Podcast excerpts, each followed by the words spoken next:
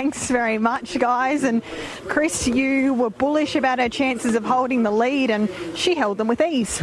Yeah, probably they didn't come out sort of full tilt, um, but she did, you know, come out well. She could have probably come out, you know, even quicker again if I really needed her to you're able to rate that race perfectly. And I don't know what the last half was, but I dare say it was pretty slick. But for her to win first up off a five week freshen up, a great training performance by Dean as well. Yeah, for sure. He's always, you know, had him spot on on these big nights. And um, as you said, five weeks. And she just had one really quiet trial at um, Geelong, I think it was a few weeks ago. But um, tonight she was spot on by my calculation, she's now a millionaire. So only very, very good mares reach that status and, and, that level of prize money. She seems as though she's getting back on track. Maybe there was a little while there where she wasn't at her brilliant best, but I think Vicbred Night was uh, right back to that. And tonight she's been great again. So now she's booked herself in an, another ladyship mile. No doubt you'll be hoping to get to Sydney to partner her in that one.